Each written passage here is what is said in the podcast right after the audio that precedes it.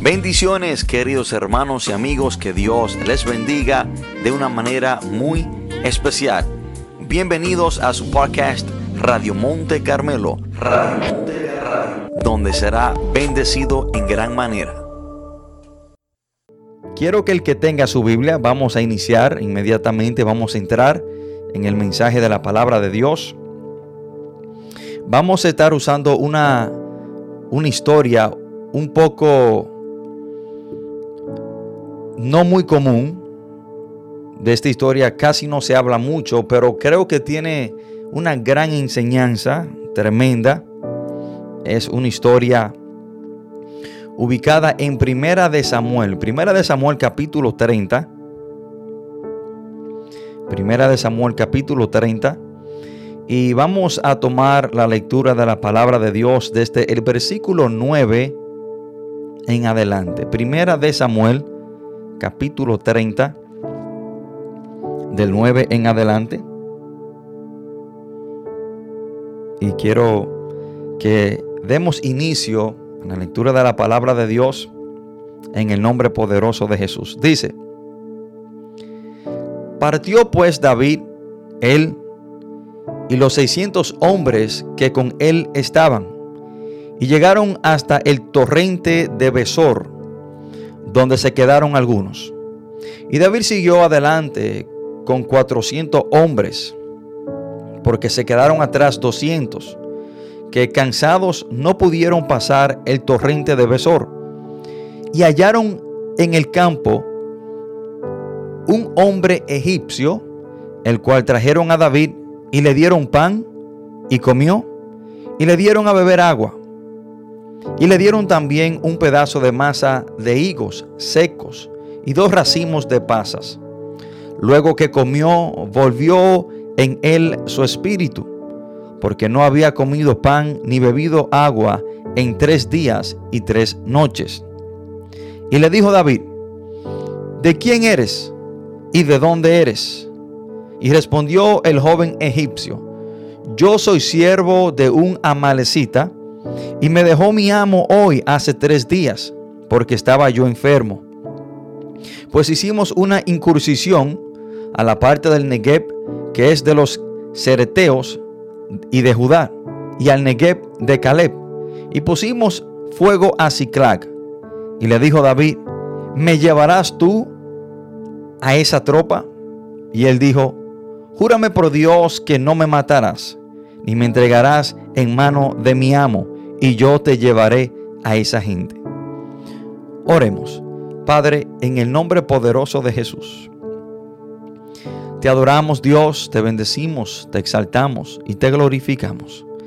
Señor, a usted sea toda la gloria, toda la honra, todo honor, toda pleitesía, Señor.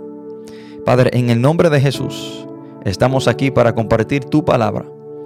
Te pido, Señor, que me dé sabiduría, me dé inteligencia, Señor. Que usted, Dios de la gloria, sea el que guíe todas las palabras que vayan a salir de mi boca. Te pido, Señor, que abra el corazón, el entendimiento de cada persona que ha de escuchar este mensaje.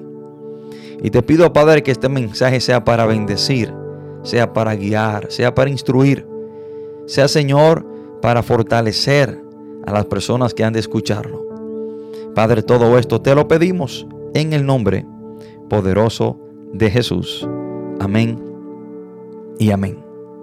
Hermanos y amigos, hoy quiero compartir este mensaje bajo el título: La vida sin Cristo es una crisis.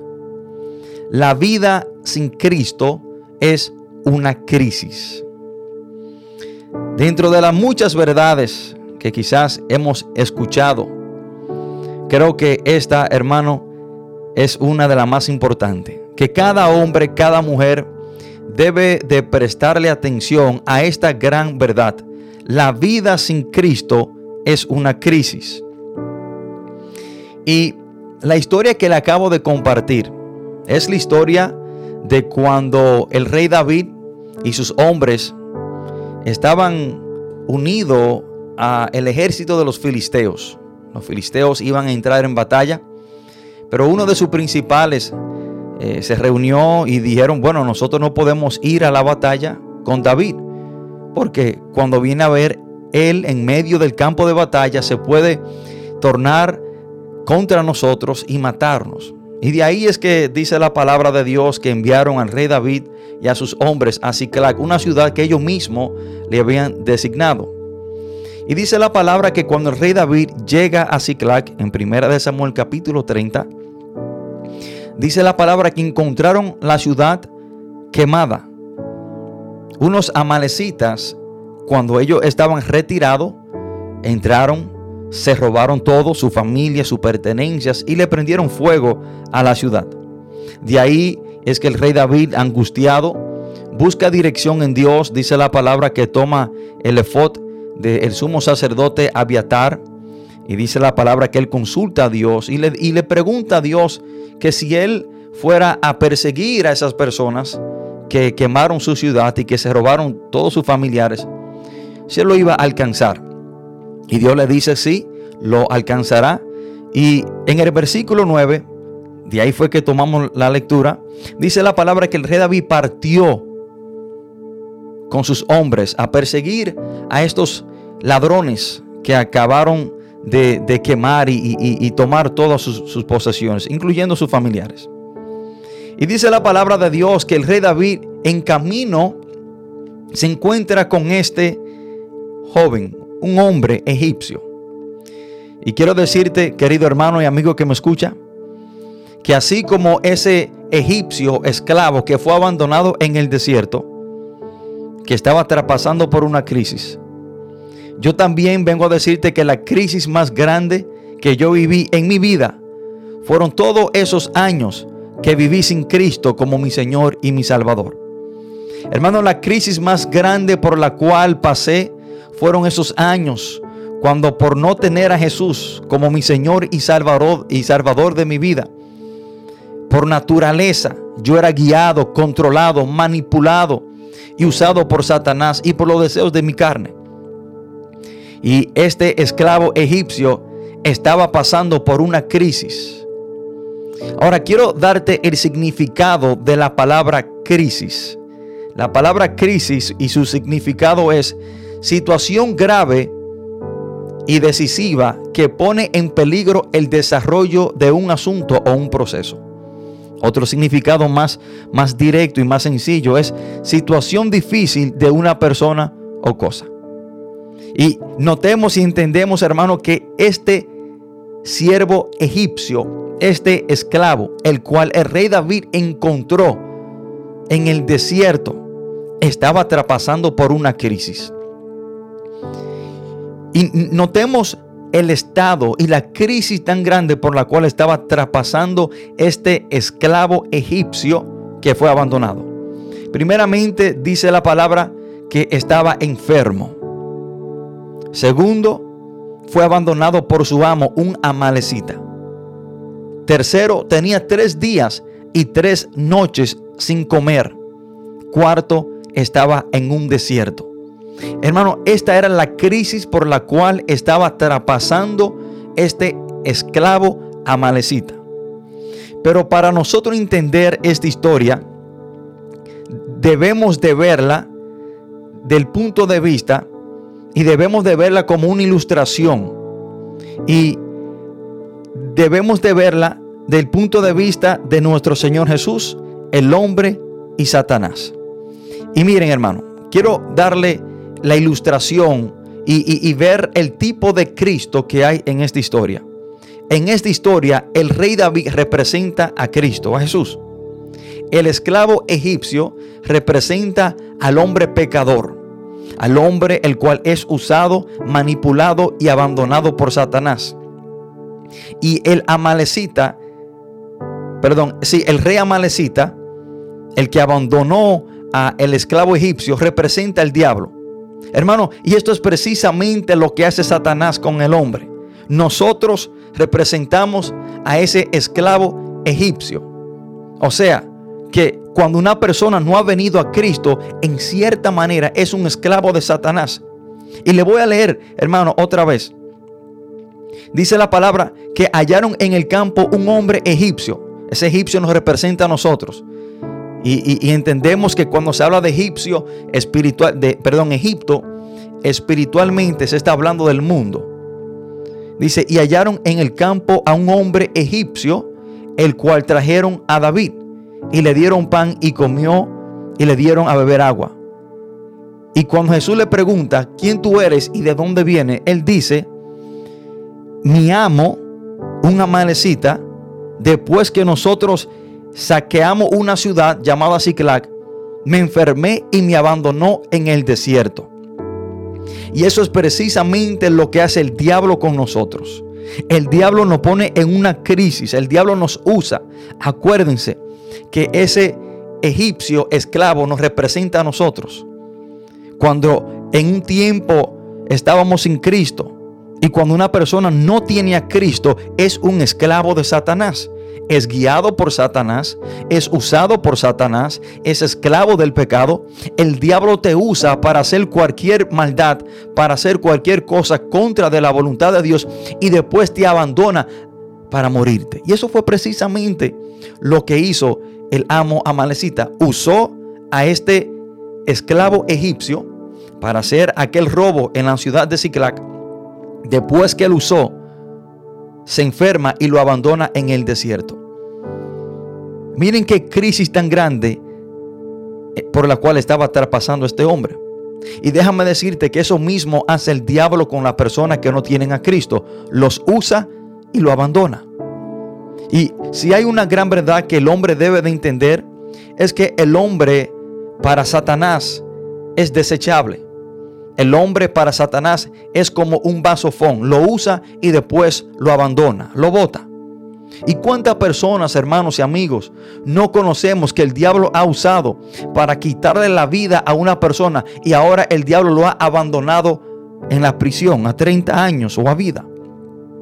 ¿Cuántas personas, hermanos, el diablo no ha usado para cometer un crimen o cualquier agravio contra una persona, y después que el diablo lo manipula, lo usa para llevar a cabo su plan, lo abandona para que se muera?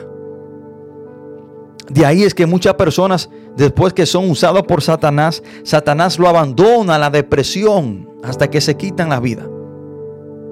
Entonces, hermanos, vemos esta gran verdad, que la razón por la cual este esclavo egipcio estaba en esa crisis tan grande, enfermo, abandonado por su propio amo, 3 días y 3 noches sin comer y en un desierto, porque este hombre, en cierta manera, en la ilustración de esta historia, no había venido al rey David, el cual es una ilustración y representación de Cristo.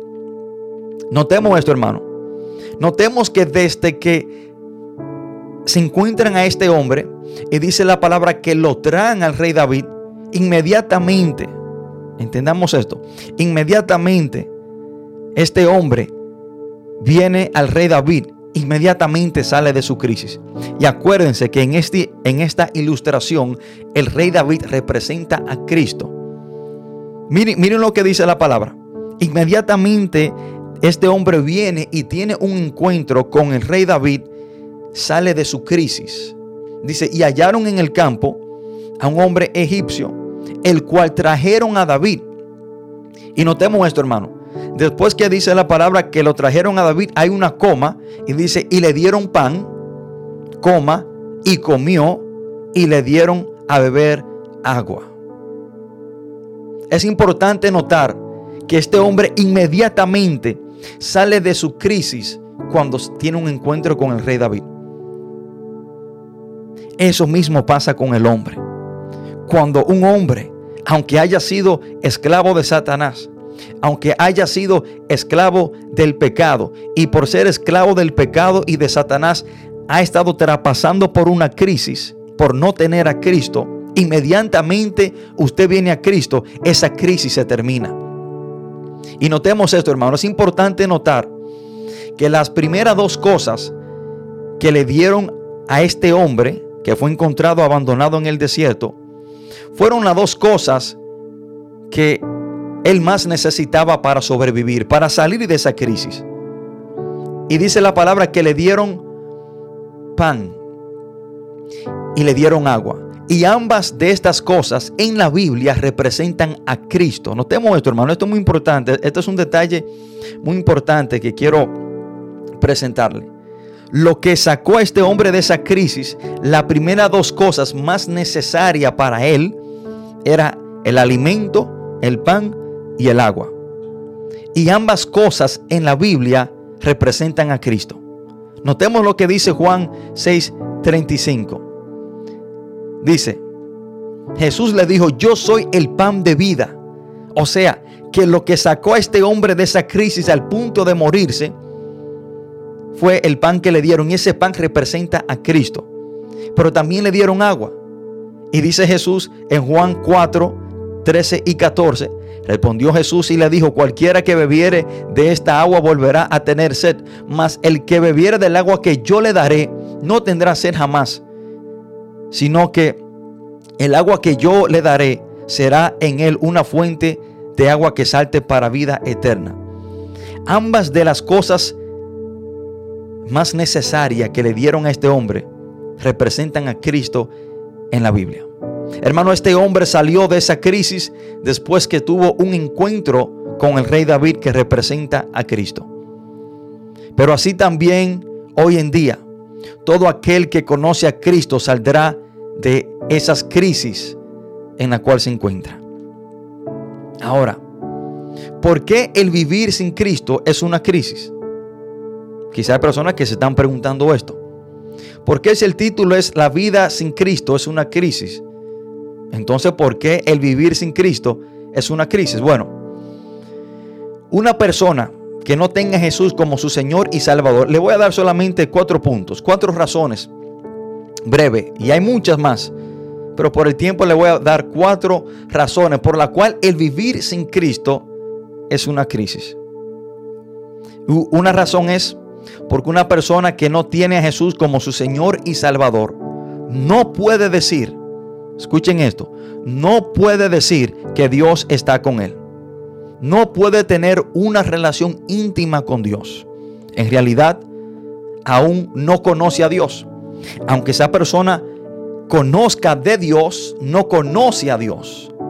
O sea que, y yo creo, hermano, que la crisis más grande en el mundo por la cual un ser humano puede pasar, y la crisis más peligrosa, es vivir sin Dios. No hay crisis más grande que esa. No hay crisis más grande que no tener a Dios en tu vida, que no, hermano, conocer a Dios. No hay crisis más peligrosa que exista en el mundo, sino esta, el no conocer a Dios, el no tener una relación íntima con Dios. Hermano, y si no tenemos a Cristo, no podemos tener una relación con Dios. Si no tenemos a Cristo Jesús, no podemos decir que Dios está con nosotros. O sea, esta es una muy buena y suficiente razón por la cual el vivir sin Cristo es una crisis. Porque para nosotros conocer a Dios, para nosotros decir que tenemos una relación íntima con Dios, tenemos que hacerlo por medio de Cristo. Y sin Cristo no podemos decir que tenemos o conocemos a Dios. Hermano, ¿por qué el que no tiene a Jesús no tiene al Padre? ¿Por qué el que no tiene a Jesucristo como su Señor y Salvador? ¿Por qué el que no ha sido lavado por la sangre de Cristo de sus pecados? ¿Por qué el que no ha sido perdonado de sus pecados no puede tener una relación con Dios? Bueno, porque la palabra dice que solo por medio de Jesús somos reconciliados con el Padre. O sea que usted no puede ser reconciliado con el Padre, no puede tener una relación con el Padre si no es por medio de Jesús. Y le voy a dar un texto bíblico para apoyar ese punto. Segunda de Corintios 5:18 y 19 dice, y todo esto proviene de Dios, que nos reconcilió consigo mismo por Cristo. O sea, que la relación que el hombre perdió en el huerto del Edén, cuando esa relación fue quebrantada por el pecado, acuérdense, Génesis capítulo 3 entra el pecado, ya hay una división, una separación entre el hombre y Dios. Ahora, el hombre necesita reconciliarse con Dios porque la relación fue rota en el huerto del Edén. Ahora dice la palabra que Dios, hermano, en el versículo 19 dice que Dios estaba en Cristo reconciliando consigo mismo al mundo. O sea, que la razón por la cual Dios envió a su Hijo al mundo fue para reconciliarnos con Él mismo. O sea que el que no tiene a Cristo no ha sido reconciliado con el Padre. Hermano, y no hay crisis más grande en la tierra que usted, hermano, no tener a Dios, no tener una relación con Dios. No hay crisis más peligrosa y más grande que pueda existir en la tierra, que el hombre viva separado de Dios. Otro texto que apoya esta gran verdad es Primera de Timoteo, capítulo 2, 5. Dice, porque hay un solo Dios y un solo mediador entre Dios y los hombres, Jesucristo hombre. Segunda razón por la cual, hermano, el vivir sin Cristo es una crisis. Bueno, porque la muerte puede sorprender a una persona en cualquier momento. Y el que muere sin Cristo como su Señor y Salvador, el que muere sin ser reconciliado con el Padre, no podrá tener vida eterna, sino que pasará toda una eternidad en un lugar llamado infierno. Hermano, y esto es muy importante. En el mundo en el cual vivimos, tan incierto, lleno de maldad, lleno de pecado, la muerte puede sorprender a una persona en cualquier momento. Y no hay crisis más grande, hermano, que el usted vivir sin Cristo y que después de la muerte usted tenga que pasar toda una eternidad en este horrible y horrendo lugar llamado infierno. Porque solamente por medio de Cristo, después de la muerte física, podemos entrar al reino de Dios. Hermano, el que muere sin Cristo tendrá que pasar toda una eternidad en ese horrible lugar llamado infierno. De ahí es que nuestro Señor Jesucristo, con su propia boca, nos dice en Juan 14, 6, Jesús le dijo, yo soy el camino, la verdad y la vida. Nadie viene al Padre sino por mí. O sea, que nadie puede conocer al Padre. Nadie podrá llegar al Padre después de la muerte si no es por medio de Jesús. Y yo no sé si esto no es una razón suficiente para usted entender por qué el vivir sin Cristo es una crisis. Porque todo aquel que muere sin Cristo tendrá que pasar toda una eternidad en el infierno.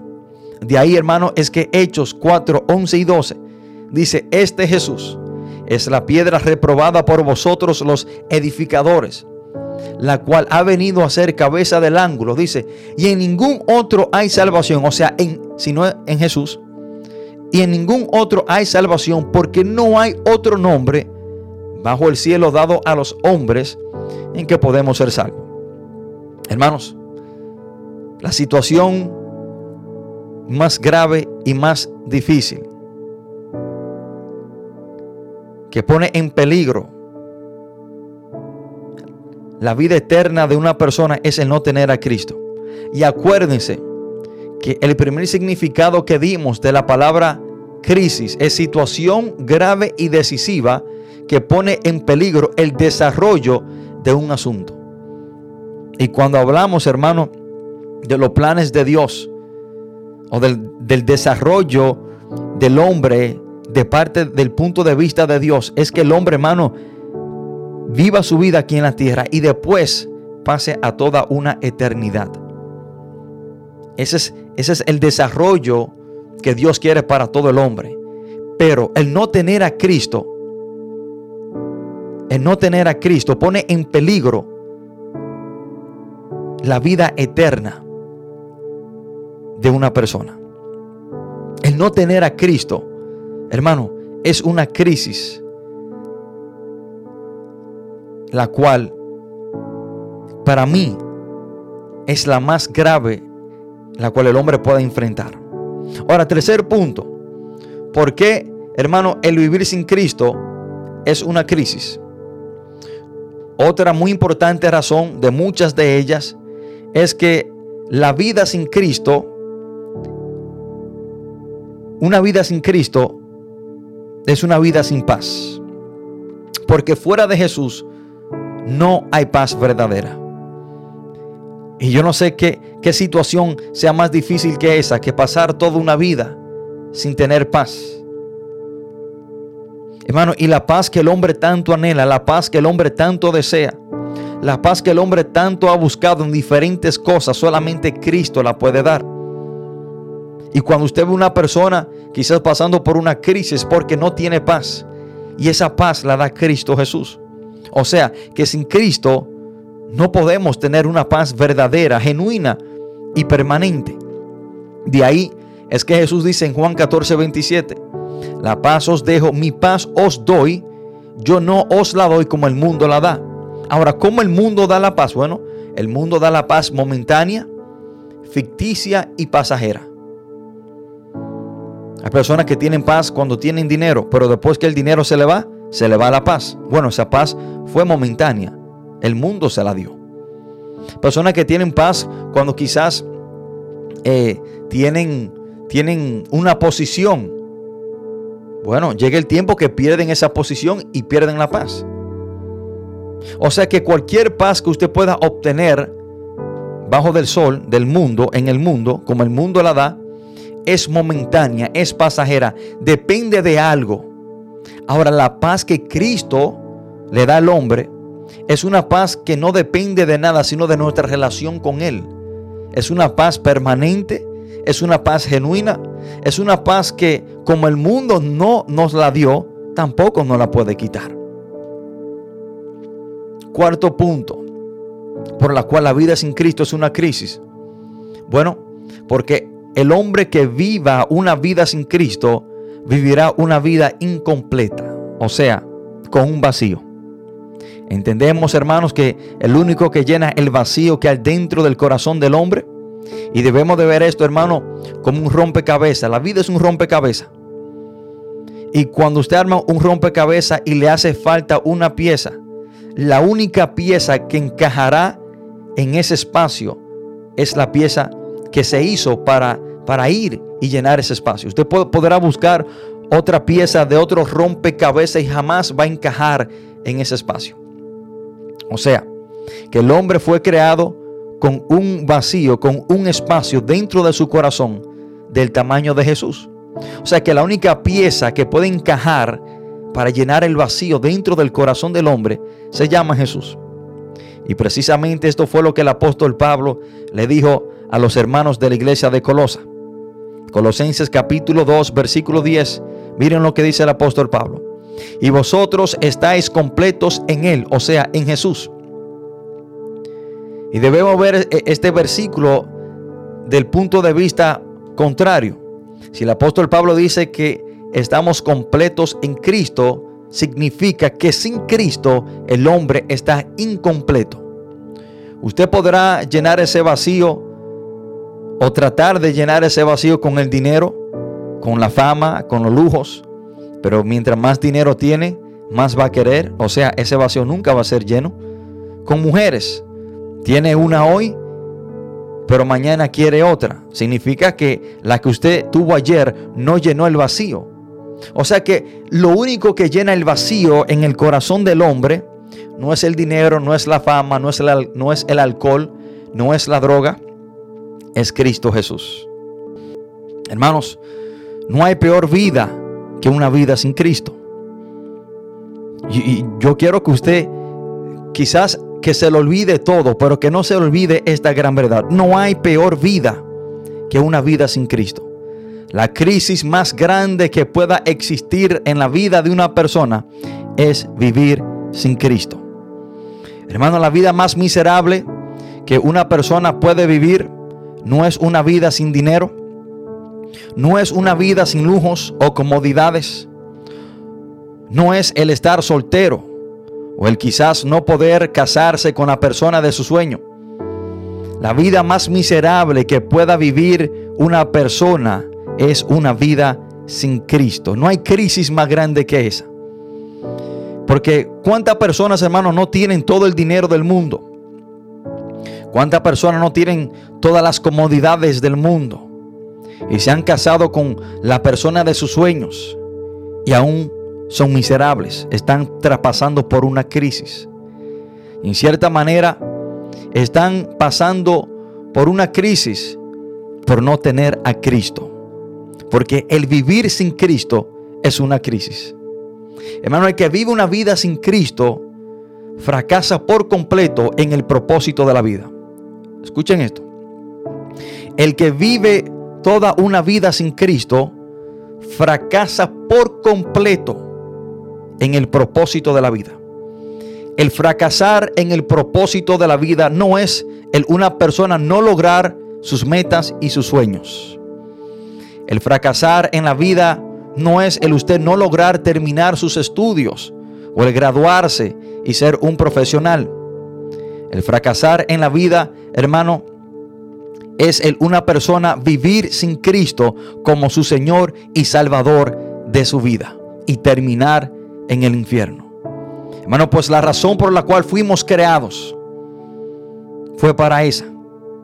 Para poder tener una relación íntima con Jesús, ser reconciliado con Dios, vivir en esta vida, sirviéndole al Señor, morir y pasar a la vida eterna. Ese es el propósito por la cual Dios ha creado al hombre. Escuchen esto, hermano. Hay personas que piensan que Dios lo creó a ellos para ellos cumplir sus sueños, sus metas y sus deseos. Para ellos lograr las cosas que ellos quieren hacer. No, hermano. El propósito por la cual vivimos y estamos en este planeta Tierra es para usted conocer a Cristo, entregarle su vida al Señor, ser salvo, ser reconciliado con el Padre, servirle a Él mientras está aquí en la tierra, morir y pasar a toda una eternidad en el reino de Dios. Ese es el propósito del hombre. O sea, que cualquier persona que falle en este propósito de Dios para el hombre, que es conocer a Cristo, morir y ser salvo, hermano, fracasará en toda la vida. Tenemos el lapso de tiempo llamado vida, que Dios nos ha dado para conocer a Cristo, para ser perdonados de nuestros pecados y así poder ser reconciliado con Dios, adorarle, servirle. Y después de la muerte pasar a una eternidad en el reino de Dios. Ese es el propósito de Dios para el hombre. Hermano, y este propósito se cumple en Cristo. O sea, que si usted vive una vida sin Cristo, hermano, fracasó por completo en el propósito de la vida. Y esto es una verdad que quizás le choque a muchas personas. Pero es una verdad que todo ser humano debe de saber. Y lo más triste del caso, hermano, es que todo aquel que fracasa en el propósito de la vida, que es conocer a Dios por medio de Jesús, también fracasará en el propósito eterno de Dios, que Dios tiene para cada persona, que es pasar toda una eternidad en su reino. El fallar al primer propósito, que es conocer a Cristo aquí en la tierra mientras estamos vivos, es también fallar al segundo deseo y propósito de Dios que Dios tiene para el hombre. O sea, morir y pasar toda una eternidad en su reino. Porque el que no conoce a Cristo como Señor y Salvador es aquella persona que en cierta manera ha firmado su sentencia eterna en el infierno sin escapatoria ninguna. Y no hay crisis más grande que esta. No hay crisis, hermano, más grande que el vivir sin Cristo. Y la tragedia más grande no es la muerte. La tragedia y crisis más grande es el vivir toda una vida sin Cristo. Entiendan esto, hermano. Lo más trágico que le pueda pasar a una persona no es la muerte, es el vivir sin Cristo. Es el vivir toda una vida sin Cristo Jesús. No hay crisis más grande que esa. Y tenemos un ejemplo de un hombre en la Biblia que decidió vivir toda su vida de espalda a Dios. Y cuando murió fue una tragedia, Porque cada vez que se pierde una vida humana es una tragedia, pero peor es cuando se pierde una vida humana la cual no conoció a Cristo, porque tendrá que pasar toda una eternidad en un horrible lugar, el cual dice la palabra en Mateo 25:41, que Dios no lo creó para el hombre, sino para Satanás y aquella tercera parte de esos ángeles que se rebelaron juntamente con él. Hermanos, esta tragedia de vivir de espalda a Dios, sin querer nada con Dios, se convirtió en una tragedia que escapa a la vista física del hombre, lo que es una tragedia eterna, una crisis eterna de la cual no hay solución ni remedio, que es un horrible y temeroso lugar llamado infierno. Este hombre en Lucas 16, cuando muere, sí, fue una tragedia, pero la tragedia más grande, la crisis más grande le vino a él después de la muerte. Y es una crisis que el hombre físicamente no puede ver. Es una crisis espiritual, hermano, es una crisis que la Biblia llama eterna como el infierno. Lucas 16, del 19 al 24 dice la palabra: había un hombre rico que se vestía de púrpura y de lino fino y hacía cada día banquete con esplendidez. Había también un mendigo llamado Lázaro, que estaba echado a la puerta de aquel, lleno de llagas, y ansiaba saciarse de las migajas que caían de la mesa del rico, y aún los perros venían y lamían las llagas. Aconteció que murió el mendigo y fue llevado por los ángeles al seno de Abraham, y murió también el rico y fue sepultado. Y en el Hades alzó sus ojos, estando en tormentos, y vio de lejos a Abraham y a Lázaro en su seno.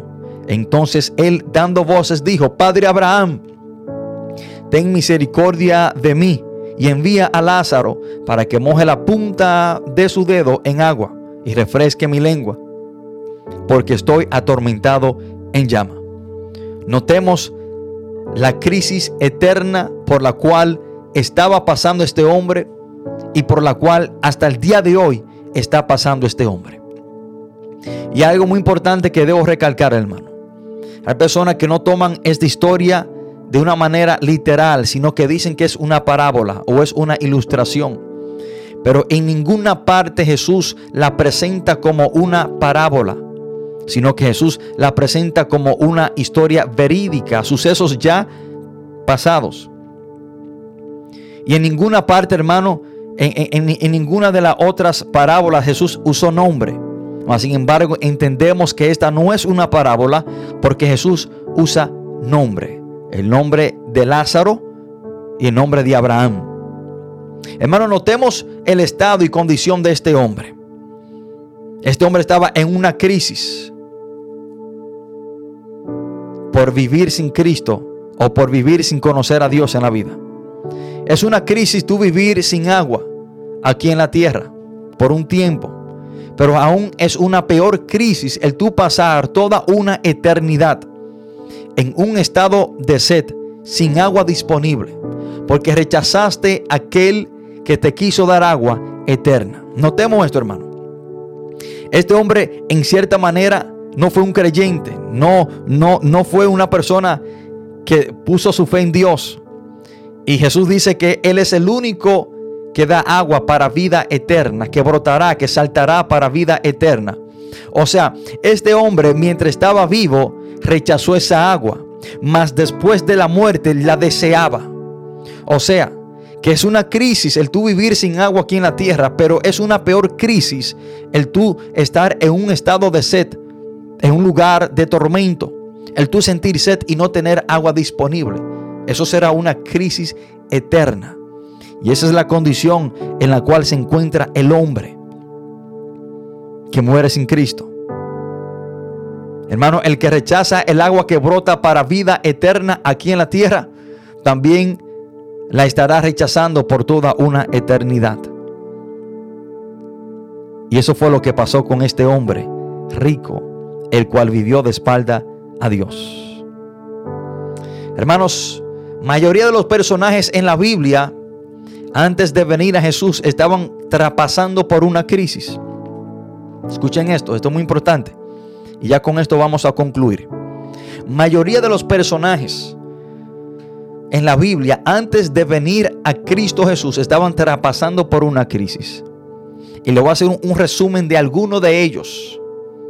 El endemoniado gadareno. Este hombre estaba pasando por una crisis terrible. Dice la palabra que vivía en los sepulcros, desnudo. Dice la palabra que se la pasaba de noche y de día gritando en las calles, atemorizando a toda una comunidad. Dice la palabra que lo ataban con cadenas, con grillos, mas él la rompía porque estaba poseído por una legión de demonios. Yo no sé, hermano, si usted ha podido entender o ver una crisis más grande que esta. Este hombre estaba traspasando por una crisis. Pero esa crisis, hermano, se detuvo en su vida. Esa crisis tuvo que huir cuando él vino a los pies de Cristo Jesús. O sea que la crisis por la cual él estaba pasando era porque no tenía a Cristo. Desde que vine a Cristo, dice la palabra en Marcos capítulo 5, versículo 15, que aquel hombre que estaba atormentado lo encontraron sentado, o sea, en un estado de descanso. Aquel hombre que estaba desnudo lo encontraron vestido. Y aquel hombre que estaba fuera de sí, poseído, lunático, dice la palabra que lo encontraron en su juicio cabal. La crisis de este hombre se detuvo, se deshizo y se fue de su vida desde el momento que él tuvo un encuentro con Cristo Jesús. Pero qué más decirte de aquella mujer que tenía una crisis de 12 años. Dice la palabra en Marcos capítulo 5 por igual, una mujer la cual tenía un flujo de sangre. Y su crisis era tan grande, hermano, que había visitado muchos médicos y no podía ser sanada por ellos. Y dice aún para empeorar la situación que todo el sustento, todo el dinero que tenía lo había gastado yendo a médicos, mas su situación empeoraba. Hasta que esta mujer vino a Cristo Jesús. Desde el momento que ella decidió acercarse a Cristo, dice la palabra de Dios que tocó el borde de su manto y esa crisis se detuvo. Fue sana al instante. Pero también, ¿qué más decirte de aquel hombre leproso? Mateo capítulo 8. Este hombre estaba traspasando por una crisis terrible, leproso. O sea, que había sido separado de su familia, de su esposa, de su hijo, quizás de su trabajo, de su hogar. Tenía que vivir aparte, rechazado, menospreciado por una sociedad. Los leprosos en esos tiempos tenían una ciudad para ellos mismos. No podían acercarse a nadie. Si lo hacían, lo podían matar. Este hombre lo había perdido absolutamente todo. Hasta que un día, dice Mateo capítulo 8 del 1 al 3, cuando descendió Jesús del monte, le siguió mucha gente.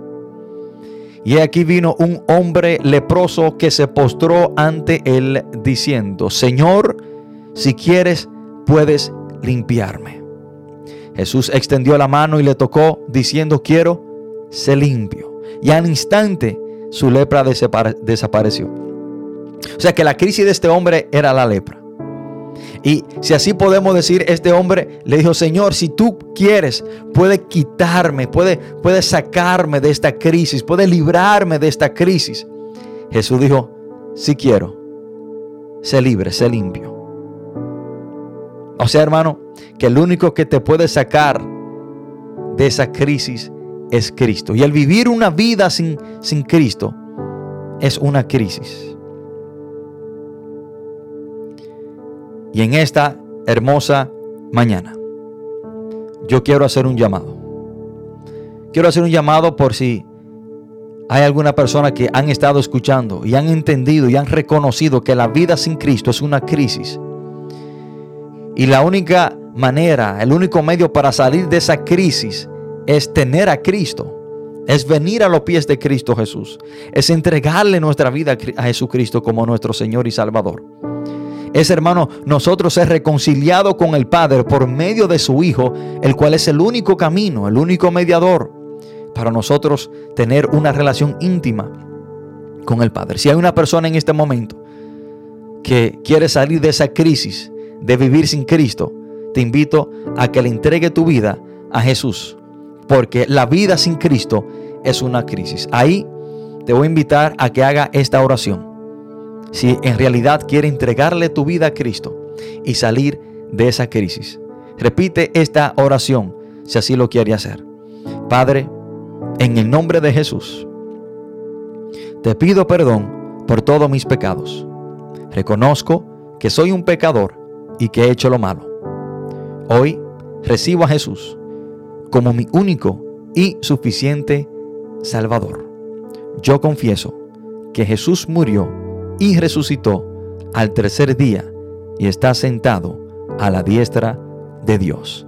Gracias, Señor, por hoy perdonarme y recibirme como tu Hijo. Padre, todo esto te lo pedimos en el nombre poderoso de Jesús. Amén y amén.